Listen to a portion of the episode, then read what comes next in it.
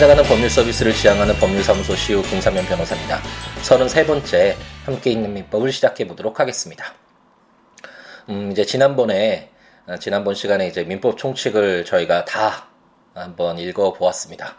어, 물론, 처음 하시는 분들은 너무나 생소했을 것이고, 어, 공부를 그래도 하고 계신 분들은 아, 그래도 어느 정도 이해에 기반이 있는 상황에서 들으셔서 아, 약간 수월하셨을 수도 있을 것 같은데 어쨌든 아, 목표한 바대로 쉬지 않고 멈추지 않고 우선 첫 번째 단계로서 민법 총칙을 마무리 졌다는 점에서 아, 좀 기분이 예, 좋습니다.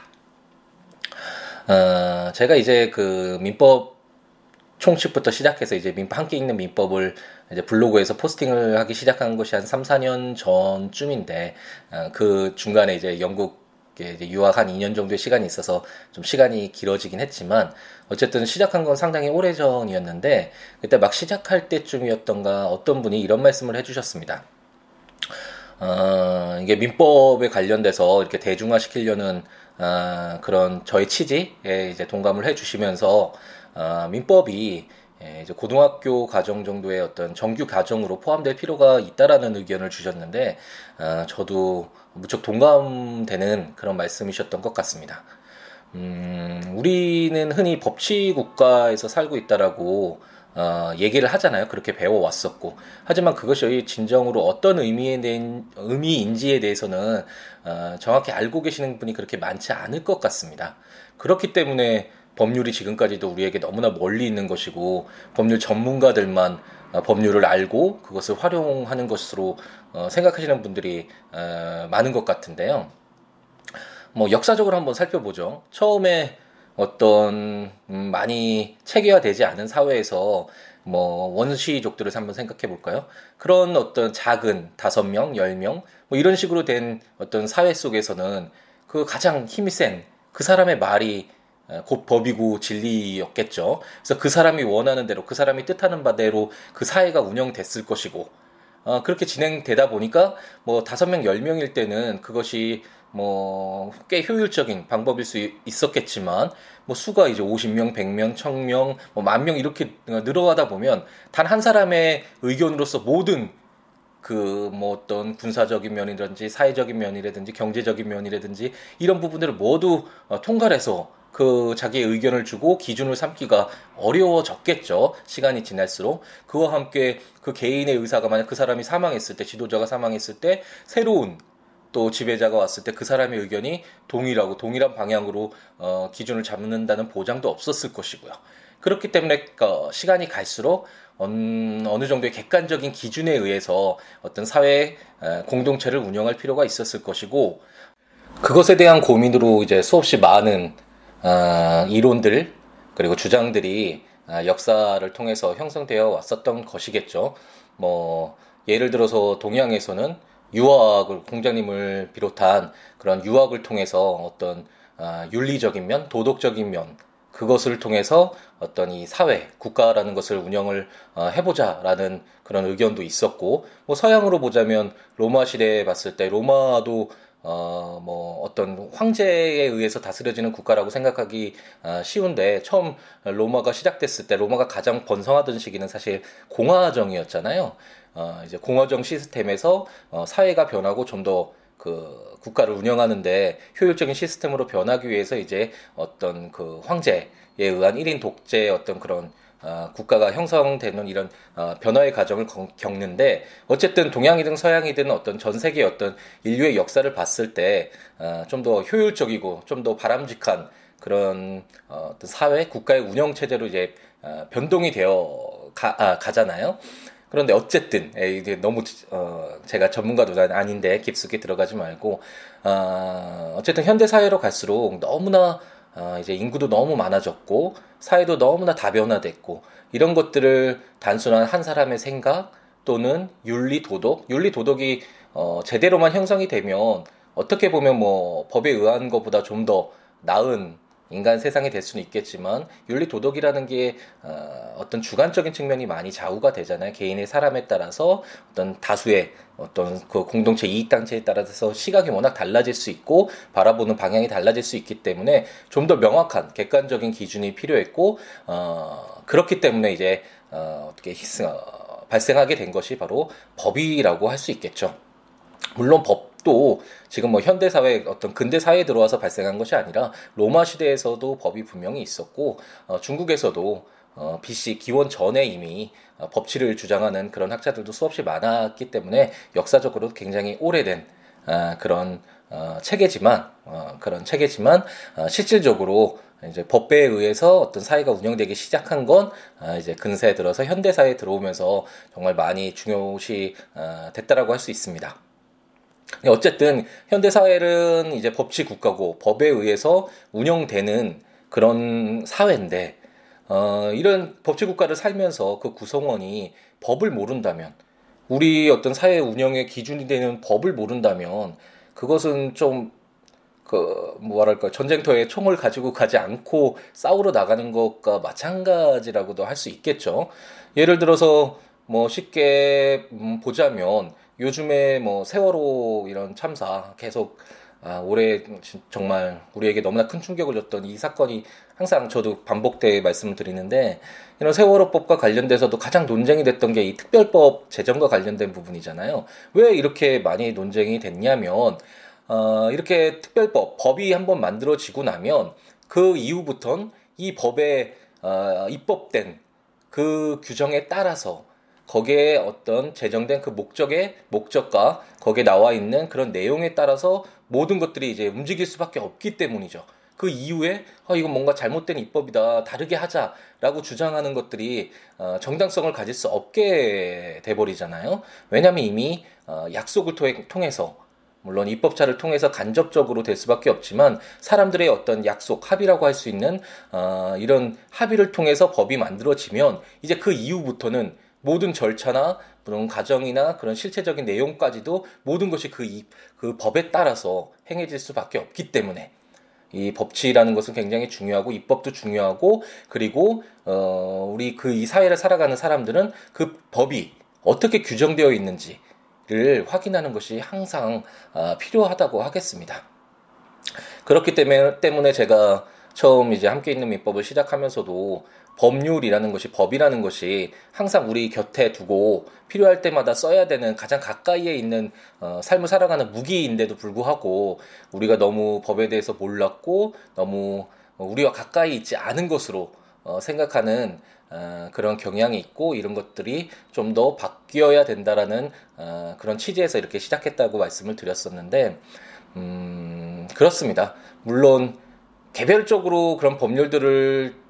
저 찾아봐야 되는 경우가 더 많겠죠. 자기가 어떤 문제가 발생했을 때, 어, 이것은 뭐 임대차와 관련돼서 문제가 있으면 임대차법 뭐 어떻게, 어떤 걸 찾아봐야 되는지, 뭐 기업을 운영하고 싶으면 뭐 상법 어떻게 찾아봐야 되는지, 결국은 그런 어떤 특별한 그런 사항에 맞는 법률을 한번 확인해보고 공부하는 과정이 필요하겠지만, 처음부터 그렇게 들어가기에 접근하기는 어려움이 있잖아요. 그렇기 때문에, 어, 제가 함께 있는 민법을 한 취지는 우선 그 법률이라는 것에 어, 좀 두려움을 없애고 어렵다라는 인식을 좀 없애고 어, 편안하게 친근하게 읽을 수 있는 그런 기본적인 바탕이 만들어진다면 좀 더 수월하게 예, 정말 문제되는 경우에 있어서 접근할 수 있는 기회를 얻을 수 있지 않을까. 그리고 바로 그 기초를 다지, 에, 다지는 과정으로서 가장 어, 기본법이고 우리 실생활에 있어서 가장 중요한 법률이라고 할 수 있는 민법을 통해서 한번 음, 그런 기회를 가져보자라는 취지에서 어, 이렇게 시작을 했던 것 같습니다.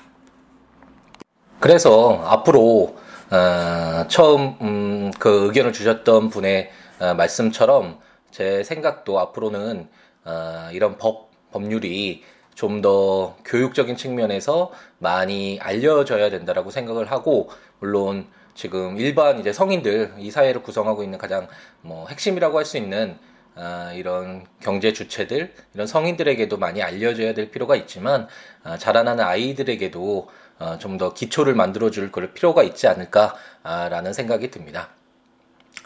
음, 제가 영어 얘기를 참 많이 에, 하게 되는데요. 이제 영국 유학을 통해서 영어를 배울 필요성에 대해서는 전 예전에는 사실 학교 다닐 때 그렇게 아, 열심히 공부하는 학생이 아니었기 때문에 아, 영어를 왜 그렇게 공부를 해야 되는지에 대해서 의문을 가졌고 아, 충실히 공부하지 못한 부분이 아, 있었습니다. 하지만 영국 유학을 통해서 영어를 공부를 해야 된다라는 그런 쪽으로 방향이 확실히 바뀌었고 영어 공부의 필요성에 대해서 어, 틈이 날 때마다 주위 사람들이나 아니면 블로그나 이런 걸 통해서 말씀을 드리고는 있는데 하지만 저희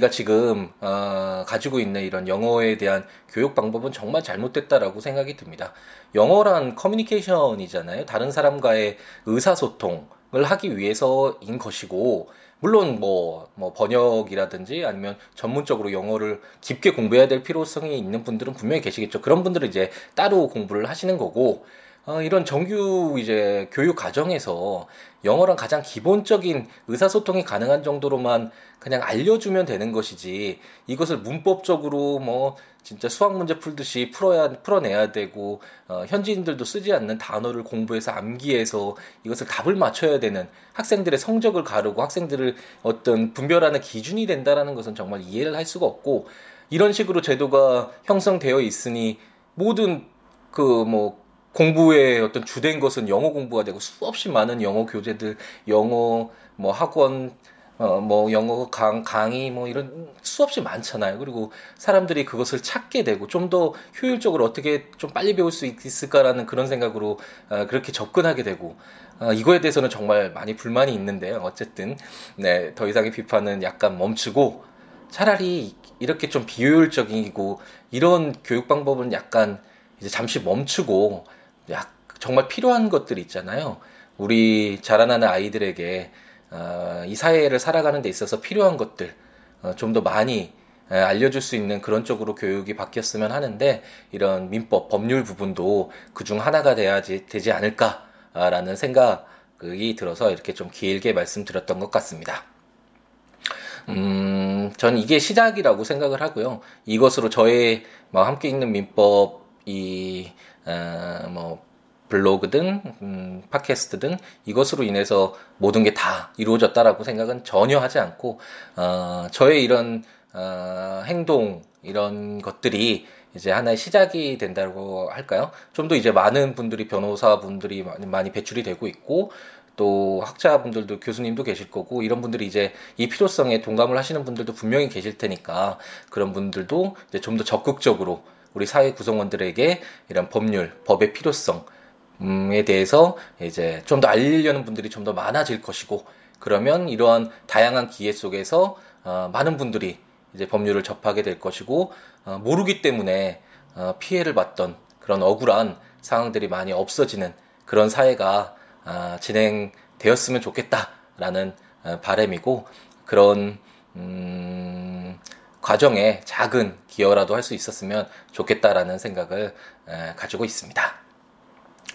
네, 그러면 이제 민법 총칙 이제 마무리를 어, 지난번 시간에 드렸고 그 중간 정도에 제가 한번 어, 이제 민법 총칙 리뷰라는 측면에서 어떻게 전체적인 틀이 구성되어 있다라고 말씀을 드렸기 때문에 그 부분을 읽어보시면 되겠지만 한번 전체적으로 한번 보겠습니다. 민법 총칙이 무엇인지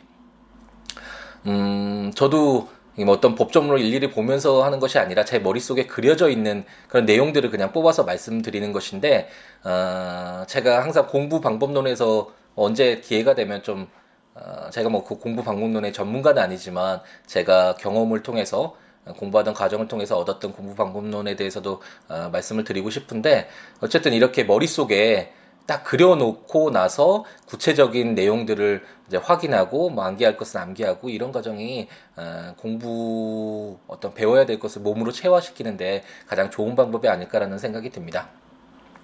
어쨌든 민법 총칙은 어, 우리나라는 판택된 시스템을 갖추고 있어서 어, 여러 가지 어, 법률에서 필요한 내용들 중에 그중 공통되는 부분들을 따로 뽑아내서 민법 총칙이라는 이런 편을 만들어서 좀 효율적으로 어, 체계화시킨 법률 체계를 가지고 있다라고 말씀을 어, 드렸었고 민법 총칙은 그렇기 때문에 전체적인 법률을 어느 정도 알고 봐야지 어, 이해가 될 수 있는 부분이다라는 어, 점을 수없이 많이 설명을 드렸었는데요. 한번 예를 들어보겠습니다. 어, 갑돌이와 을돌이가 매매 계약을 체결해서 어, 갑돌이가 가지고 있는 어, 뭐 시계를 100만 원에 어, 굉장히 고가의 시계인 100만 원의 그 시계를 샀다라고 하죠. 이런 현상이 있는데 이런 현상에 대해서 어떤 법률은 규정을 해두고 있겠죠. 뭐 계약편 나중에 채권과 관련된 내용을 읽어보면서 자세히 보겠지만 계약과 관련돼서 매매라고 할 수 있잖아요. 그러면 실질적으로 법률은 뭐 이렇게 규정이 되겠죠. 뭐 매매 계약이 체결됐을 때 뭐 사는 사람은 그 돈을 지급해야 되고 대금을 지급해야 되고 파는 사람은 물건을 어, 이전시켜 줘야 된다. 뭐 이런 식으로 규정을 하고 뭐 만약 이 의무를 이행하지 않았을 때는 뭐 손해배상 책임을 져야 한다. 뭐 이런 식으로 어떤 법률이 체계적으로 규정이 되어 있겠죠. 그러면 그 법률에 따라 그 기준에 따라서 이제 해석하고 만약 분쟁이 생겼을 때는 그 법률에 따라서 그 분쟁을 처리하면 될 것인데 어, 이런 구체적인 내용에 들어가기 전에 이 매매와 관련된 규정 속에서도 아마 이런 내용들이 다 원칙적으로는 규정이 돼야 될 것입니다. 어떤 내용이냐면 어, 매매 계약을 어떻게 해석을 할 것인지 그리고 그 주체적인 부분에서 만약 갑돌이와 을돌이가 미성년자라면 그리고 제한 능력자라면 정상적으로 계약을 체결할 능력이 없는 자라면 이걸 또 어떻게 처리할 것인지가 문제될 수도 있을 것이고 어 뭐 주소지 뭐 매매 계약에서 써야 되는 주소지는 또 어떻게 할 것인지 그런 것들도 한번 규정할 필요가 있을 것이고 뭐 물건 부분과 관련돼서도 어 이 시계가 뭐 동산인지 부동산인지 이런 부분도 의문이 들 수 있으니까 어떻게 처리해야 될 것인지 의문이 들 수도 있고 그러면 지금 갑돌이와 을돌이가 시계를 사고 파는 이런 법률 행위를 했는데 이런 법률 행위는 어떤 의사 표시를 필수적인 요소로 한다고 했잖아요. 물건을 사겠다라는 의사 그리고 물건을 팔겠다라는 그런 의사를 가지고 그런 행위가 이루어졌는데 만약 갑돌이가 어, 이 시계가 100만 원짜리라고 착각을 해서 산 것이라면 어떻게 처리를 할 것인지, 어떤 의사표시에 이렇게 하자가 있을 경우에 어떻게 처리할 것인지, 이런 것도 문제가 될 수 있겠죠. 그리고 그와 함께 만약 갑돌이가 너무나 바쁜 상황이라서 병돌이를 통해서 대리권을 줘서 병돌이가 어, 을돌이로부터 그 시계를 어, 사야 되는 그런 상황이 됐을 때 이 대리 관계는 또 어떻게 규정을 해야 될 것인지 이런 부분도 문제될 수도 있을 것이고 그러면 시간은 기한은 어떻게 어, 뭐 거기 조건이 들어갈 수도 있고 뭐 어, 조건이라면 뭐 그 시계가 뭐 상태가 양호하다면 뭐 이런 식으로 또 조건을 들 수 있는데 조건이나 기한 같은 경우가 그런 법률행위에 포함이 됐을 때 또 어떻게 해석이 될 것인지 그와 함께 뭐 기간을 기가 어, 그 시계를 3일 내에 뭐 도, 어, 이전시켜 줘야 된다. 뭐 조야 갑돌이에게 돌려 어, 어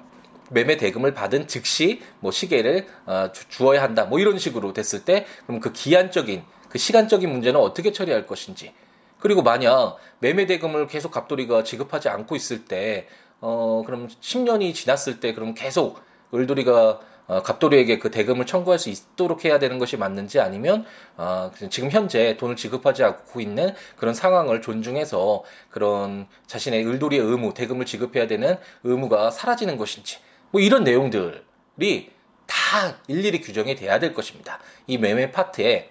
단순히 어, 뭐, 매매 대금 지급해야 된다, 이런 권리 의무와, 그리고 만약 지급하지 않았을 때, 뭐, 어떻게 처리를 할 것인지, 이런 내용뿐만 아니라, 지금 제가 말씀드렸던, 뭐, 주체적인 측면, 어, 뭐, 객체적인 측면, 행위적인 측면, 뭐, 기간이나 소멸시효까지, 이런 내용이 모두 일일이 다 규정돼야 되겠죠. 그러면, 이 법률이 민법이 지금 자체도 천조가 넘는 엄청난 규모의 양인데 어, 정말 이 법전에 담을 수 없을 정도로 너무나 방대해지겠죠. 효율적인 측면에서도 어, 너무나 어, 효율적이지 못하게 될 것입니다. 그렇기 때문에 그 중에서 주체적인 측면, 뭐 객체적인 측면, 행위적인 측면, 기간, 뭐 소멸시효와 관련된 이런 내용들. 이건 매매뿐만 아니라 뭐 임대차일 경우, 뭐 고용일 경우 여러 가지 이런 현상들 속에서 공통되는 부분이잖아요. 그래서 이런 부분들을 뽑아내서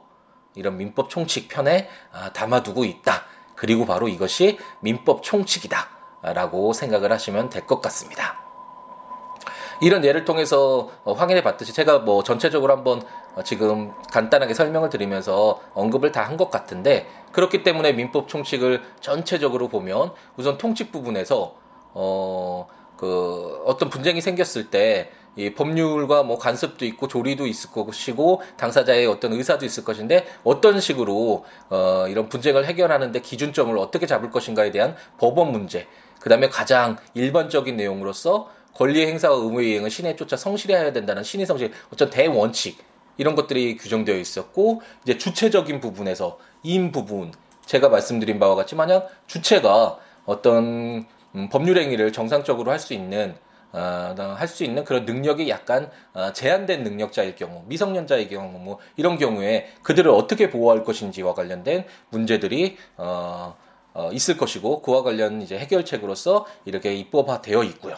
그와 함께 이제 주소 부분 어, 제가 잠깐 아까 예, 예, 예에서 설명드렸던 이런 주소 부분도 가장 일반적인 내용으로 들어가 있었을 것이고, 어, 만약 그 주소지에 어, 그 사람이 만약 없게 된다면, 부재자가 된 경우, 또는 이제 실종이 된 경우, 그랬을 때의 어떤 이제 법률 효과는 어떻게 처리를 할 것인가와 관련된 규정들도 어, 담겨져 있었습니다.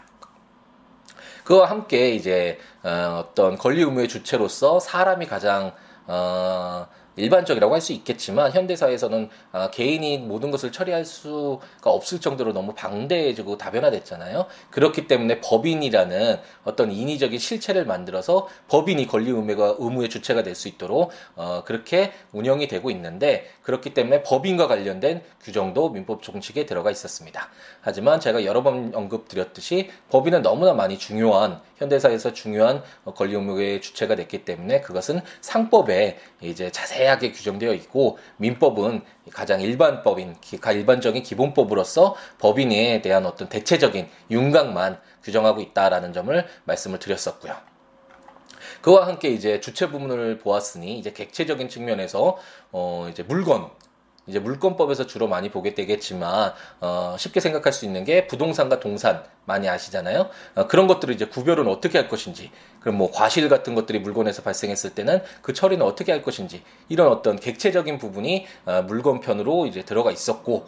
그와 함께 제가 수없이 많이 말씀드렸던 이제 법률행위 가장 중요한 어, 뭐 민법뿐만 아니라 민법 총칙뿐만 아니라 민법 그리고 여러 다른 법률을 통해서도 가장 중요한 부분이라고 할 수 있는 법률행위와 관련된 규정이 어, 자세하게 규정되어 있었고요. 법률행위란 어, 다시 한번 말씀드리면 어, 법률 효과를 발생시키는 법률 효과로서 아까 갑돌이는 그 시계를 받을 수 있는 권리가 생겼고 을돌이는 이제 매매 대금을 받을 수 있는 권리 하지만 그 시계를 어, 돌려줘야 되는 그런 의무도 발생했고 이런 어떤 법률 효과가 발생시키는 법률 요건은 여러 가지가 있는데 그 중에 법률 행위는 당사자의 어떤 의사 표시를 가지고 어떤 목적을 가지고 어떤 행위를 했을 때 어떤 법률 효과를 발생시키는 그런 요건으로서의 어, 법률 행위이고 그렇기 때문에 어, 현대사회는 어떤 의사를 가지고 그 사람의 의사에 따라서 법률 효과가 발생시키는 것이 가장 일반적이잖아요. 그렇기 때문에 가장 중요한 법률 요건으로서의 법률 행위가 어, 민법 총칙에 규정되어 있고 이제 법률 행위 처음에 들어갔을 땐 어, 법률 행위는 원칙적으로는 그 법률 어떤 의사에 따라서 법률 행위 어, 요건에 충족되었으면 법률 효과가 발생하는 것이 원칙이겠지만 만약 뭐 선량한 풍속 기타 사회질서에 위반한 그런 것을 내용으로 하는 법률 행위는 뭐 무효로 된다. 이러 이와 같은 어떤 총칙적인 부분이 어, 있었고 그와 함께 의사 표시를 필수적인 요소로 하는데 그 의사 표시에 어떤 하자가 있었다면 착오가 있었거나 상대방이 속이는 게 있었거나 아니면 자기 진심과 다른 비진이 표시였거나 뭐 이런 내용이 있었을 때 어떻게 처리할 것인지와 관련된 내용들도 있었고요. 그와 함께 이제 어 자기가 모든 법률 행위를 처리할 수도 있지만 너무나 이제 방대해졌기 때문에 혼자 법률 행위를 할 수 없는 경우에 대리인을 통해서 어 이제 제3자를 통해서 어 법률 행위를 할 수도 있는데 이와 같은 경우에 본인과 대리인의 관계, 대리인과 거래 상대방의 관계, 거래 상대방과 본인의 관계 이런 삼각관계들을 어떻게 처리할 것인지와 관련된 내용들이 어 대리편에 규정되어 있었습니다. 대리 절이겠죠. 법률행위 편 중에 이제 대리와 관련된 규정들이 있었고요. 이제 법률행위가 있었다. 하지만 그 법률행위가 무효인 경우도 있고 법률행위를 취소해야 되는 그런 경우도 있잖아요. 그렇기 때문에 법률행위 어, 그 장중에 어, 이제 무효와 취소 특히 무효의 경우에는 원래 원칙적으로 어, 뭐 어떤 법률 효과가 발생시키지 않는 것으로 확정된 그런 행위이기 때문에 특별히 규정할 게 없는 것처럼 보이지만 어, 무효인 행위라도 그 어떤 유효한 것을 계속 남겨둘 필요가 있는 경우가 있을 수 있잖아요. 그렇 그 그와 같은 어떤 일부 무효인 경우에 나머지 유효인 부분을 유효로 둘 것인지 아니면 무효행위가 추인되는 경우 전환되는 경우는 어떤 것인지 뭐 이런 내용들이 담겨져 있었고 취소와 관련돼서는 어, 누가 추, 취소할 수 있는지 그리고 그 취소할 수 있는 행위지만 그냥 유효한 것으로 추인할 수 있는 경우는 또 어떻게 되는지 그리고 당사자가 추인하는 경우뿐만 아니라 법률에 딱 법정 추인으로서 어떤 행위가 있으면 어, 명시적으로 어떤 추인한다는 의사 표시가 없어도 추인된 것으로 보는 그런 경우는 또 어떤 것이 있는지와 관련된 내용들을 한번 살펴보았습니다. 또한 이제 법률행위 어 이제 마지막 법률행위 중에 마지막 내용으로서 법률행위가 뭐 일반적으로 내가 100만 원에 그 시계 살게 이렇게 명확하게 단순할 수도 있지만 만약 네가 뭐 그 시계의 줄을 좀 더 좋은 것으로 바꿔준다면 어떤 이런 조건을 어 첨부해서 법률 행위를 할 수도 있잖아요. 이와 같이 조건 또는 뭐 어, 2014년 크리스마스 12월 25일에 이 되면 뭐 어떻게 된다라는 식으로 어, 장래 어, 발생할 것이 확실한 내용을 어, 첨부해서 이런 걸 기한이라고 했잖아요. 이런 것들을 덧붙여져서 했을 경우에 이 법률 행위는 어떻게 처리를 할 것인지, 어떤 효과를 부여할 것인지와 관련된 조건과 기한 이런 내용들도 어, 민법 총칙에 규정되어 있었습니다.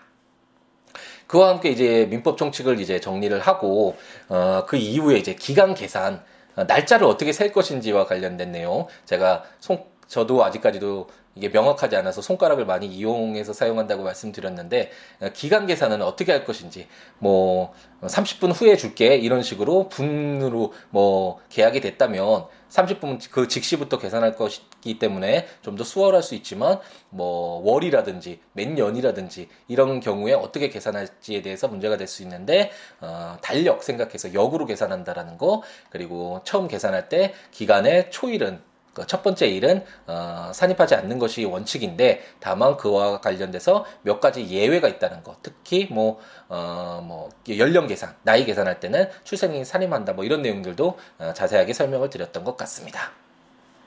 이제 마지막으로 어, 지금 최근까지 저희가 함께 읽었었던 것인데 이제 소멸시효 파트. 실제 권리가 있는데 있음에도 불구하고 그 권리자가 자기의 권리를 어, 최대한 어떤 어, 실현하지 않았을 때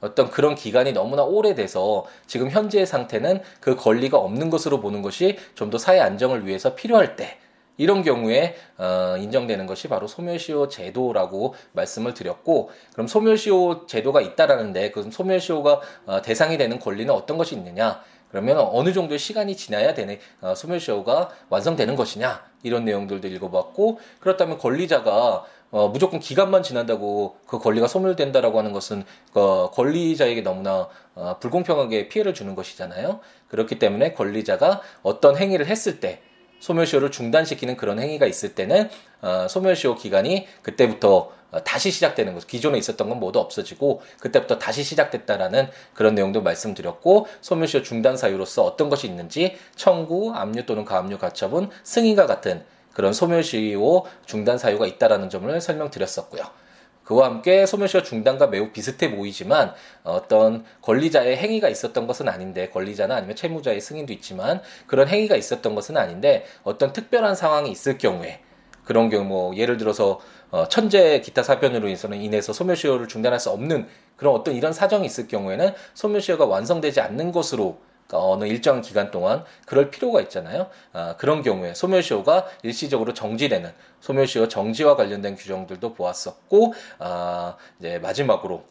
이제 소멸시효가 주된 권리의 소멸시효가 정단되면 아, 소멸시효가 완성되면 이제 종속된 이자 뭐 100만 원의 채권에 대한다면 뭘 이자 그런 어, 종속된 권리도 소멸시효에 어떤 효력이 미치고 그리고 어, 소멸시효 제도라는 것은 어, 어떤 실제적인 권리를 어, 배제하면서까지 인정해야 될 현재 상태를 존중하기 위한 공익적인 측면이 있는 제도이기 때문에 소멸시효 이익은 미리 포기하지 못한다라는 이런 내용들도 설명을 드렸습니다.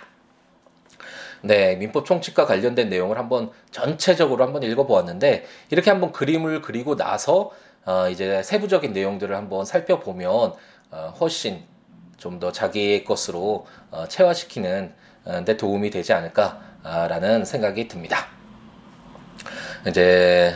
어, 한 3, 4개월 동안의 민법 총칙 긴 시간이었는데 이제 이것으로서 이제 민법 총칙을 한번 어, 다 읽어보았으니까 이것으로 정리를 하는 것으로 하고 어, 이제 다음 시간부터는 이제 물건과 관련된 내용들을 한번 살펴보도록 하겠습니다. 물건과 관련돼서 전체적인 개요를 한번 어, 잡아보는 시간을 갖고 이제 구체적으로 어떤 것들이 있는지와 관련된 물건과 관련된 내용들을 시작을 해 보도록 하겠습니다.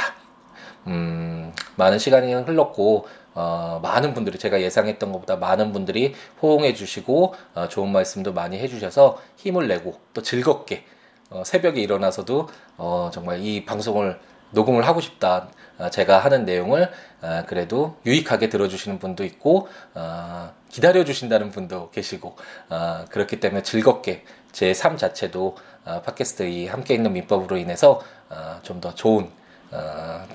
긍정적인 에너지를 많이 받고 제 생활에서도 많이 도움을 받을 수 있었습니다. 어, 앞으로 저희 이런 작은 노력이 어, 많은 분들에게 좀 더 의미 있는 행동이 되었으면 의미 있는 어떤 그런 행동 그런 역량으로 어, 미쳐졌으면 좋겠다는 희망을 다시 한번 가져보고요. 어, 앞으로 이런 법률이 좀 더 우리에게 가까이 있는 그런 사회가 돼서 좀 더 공평하게 싸울 수 있는